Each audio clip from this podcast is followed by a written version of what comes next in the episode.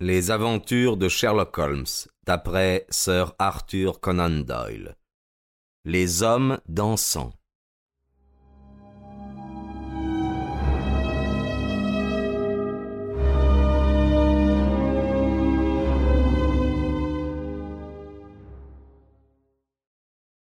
L'entrevue laissa Sherlock Holmes profondément songeur, et à plusieurs reprises au cours des quelques jours suivants, je le vis sortir le petit morceau de papier de son calepin et se pencher longuement et avec la plus grande concentration sur les curieuses figurines qui y étaient inscrites. Il ne fit cependant aucune allusion à l'affaire jusqu'à un après-midi à peu près quinze jours plus tard. J'allais sortir lorsqu'il me rappela.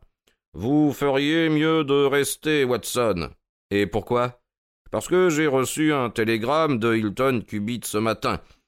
Vous vous souvenez de Hilton Cubitt et des farandoles? Il devait arriver à Liverpool Street à 13h20. Il devrait être là d'un instant à l'autre. Je déduis de son télégramme que de nouveaux événements d'importance sont intervenus.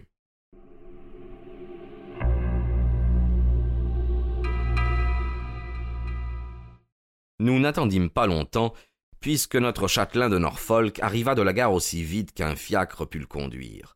Les yeux fatigués et le front ridé, il avait l'air soucieux et abattu. Cette affaire me porte sur les nerfs, monsieur Holmes, commença-t-il en s'affaissant comme un homme épuisé dans un fauteuil. C'est assez pénible de se sentir cerné par des gens invisibles et inconnus qui manigancent dans votre dos, mais quand en plus vous savez que cela tue votre femme à petit feu, alors c'en est trop, ça la ronge, elle dépérit sous mes yeux. Et elle n'a toujours euh, rien dit? Non, monsieur Holmes, rien. Il y eut pourtant bien des moments où la pauvre fille semblait sur le point de parler, mais elle n'a jamais pu se résoudre à franchir le pas. J'ai essayé de l'aider, mais je dois avouer m'y être pris maladroitement et l'avoir effrayée. Elle a parlé de l'ancienneté de ma famille, de notre réputation dans le comté, de notre fierté quant à notre honneur sans tache, et j'ai eu l'impression qu'on allait en venir à la question, mais je ne sais pas comment, tout s'est arrêté avant. Mais vous avez vous-même découvert quelque chose. Et pas qu'un peu, monsieur Holmes. J'ai plusieurs nouvelles ribambelles à vous montrer, et surtout, j'ai vu l'homme. Quoi? L'homme qui les a dessinés? Oui, je l'ai vu à l'œuvre. Mais je vais tout vous raconter dans l'ordre. Lorsque je suis rentré de ma visite chez vous, la première chose que je vis le lendemain matin fut une nouvelle série de ces silhouettes dansantes. Elles avaient été dessinées à la craie sur la porte en bois noir de la cabane à outils, à côté du tennis, parfaitement visible depuis les fenêtres de devant. J'en ai fait une copie exacte que voilà.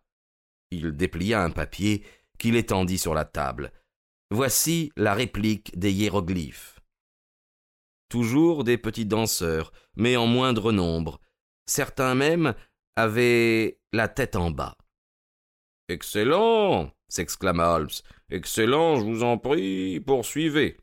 Lorsque j'eus terminé, j'effaçai les marques, mais deux matinées plus tard, une nouvelle inscription était apparue. En voici la copie. De nouveau une ribambelle de, petits bonshommes euh, qui semblaient toujours euh, danser ou, ou s'agiter.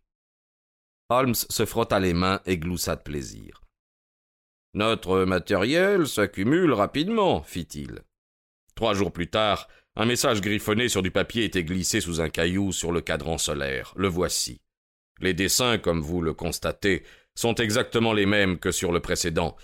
Après ça, je me suis résolu à faire le guet. J'ai sorti mon revolver et je me suis installé dans mon bureau qui domine le tennis et le jardin. Aux environs de deux heures du matin, j'étais assis devant la fenêtre, la pièce était plongée dans l'obscurité, à l'exception du clair de lune qui luisait au dehors, lorsque j'entendis des pas derrière moi. C'était ma femme en robe de chambre. Elle m'a supplié de venir me coucher. Je lui ai dit franchement que je voulais savoir qui nous jouait ces farces ridicules. Elle me répondit qu'il s'agissait d'une plaisanterie stupide à laquelle je ne devais prêter aucune attention. Si cela t'ennuie tellement, Hilton, partons en voyage tous les deux pour y échapper.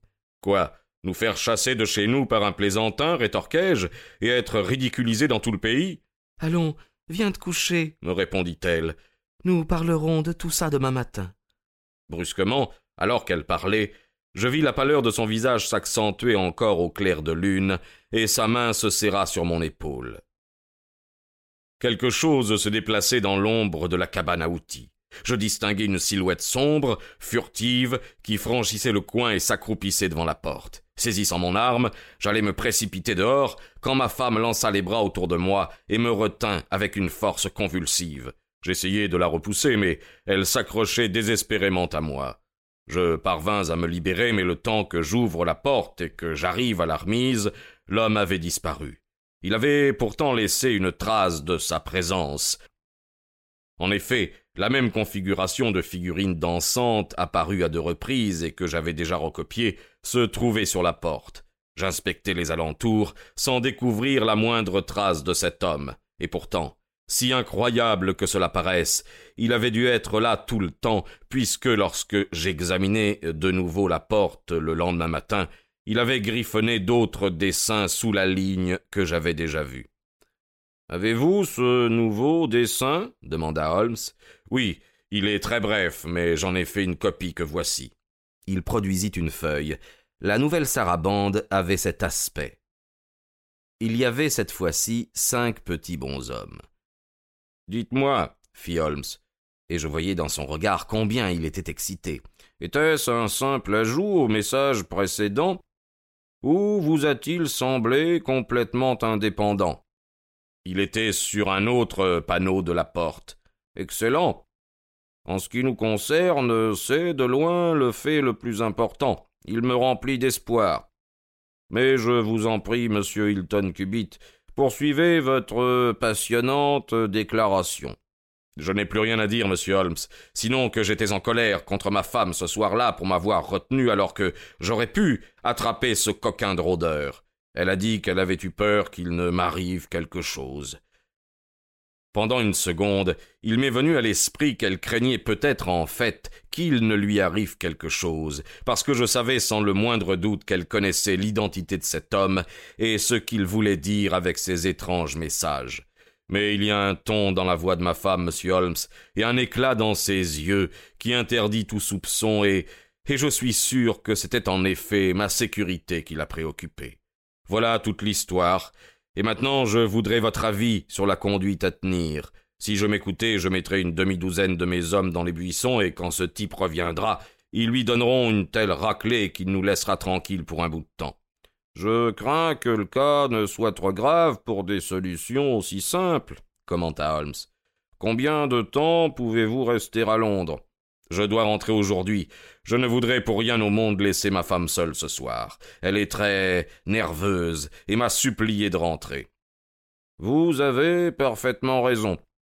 Mais si vous aviez pu prolonger votre séjour, j'aurais peut-être pu vous accompagner dans un jour ou deux. Dans l'intervalle, Laissez-moi ces papiers. Je pense qu'il est très probable que je sois en mesure de vous rendre visite sous peu et de jeter quelques lumières sur votre affaire. Sherlock Holmes conserva le calme de son attitude professionnelle jusqu'au départ de notre visiteur, bien qu'il me fût aisé, moi qui le connaissais si bien, de noter son extrême agitation. Au moment où le large dos de Hilton Cubitt disparaissait par la porte, mon camarade se précipita vers la table, étendit devant lui tous les morceaux de papier recouverts de farandole, et se plongea dans des calculs complexes et minutieux.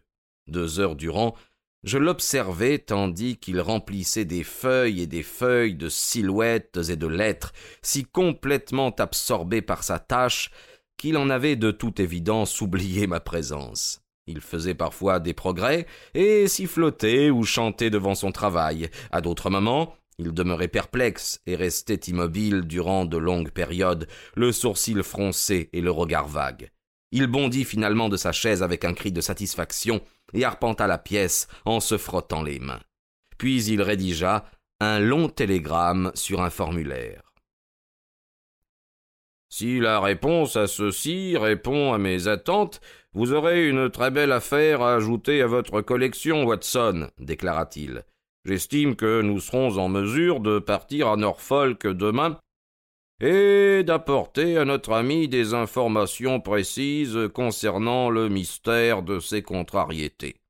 J'avoue avoir été plein de curiosité, mais je savais pertinemment que Holmes aimait faire ses révélations de la façon et au moment choisi par lui, Alors j'attendais qu'il lui convînt de me mettre dans la confidence.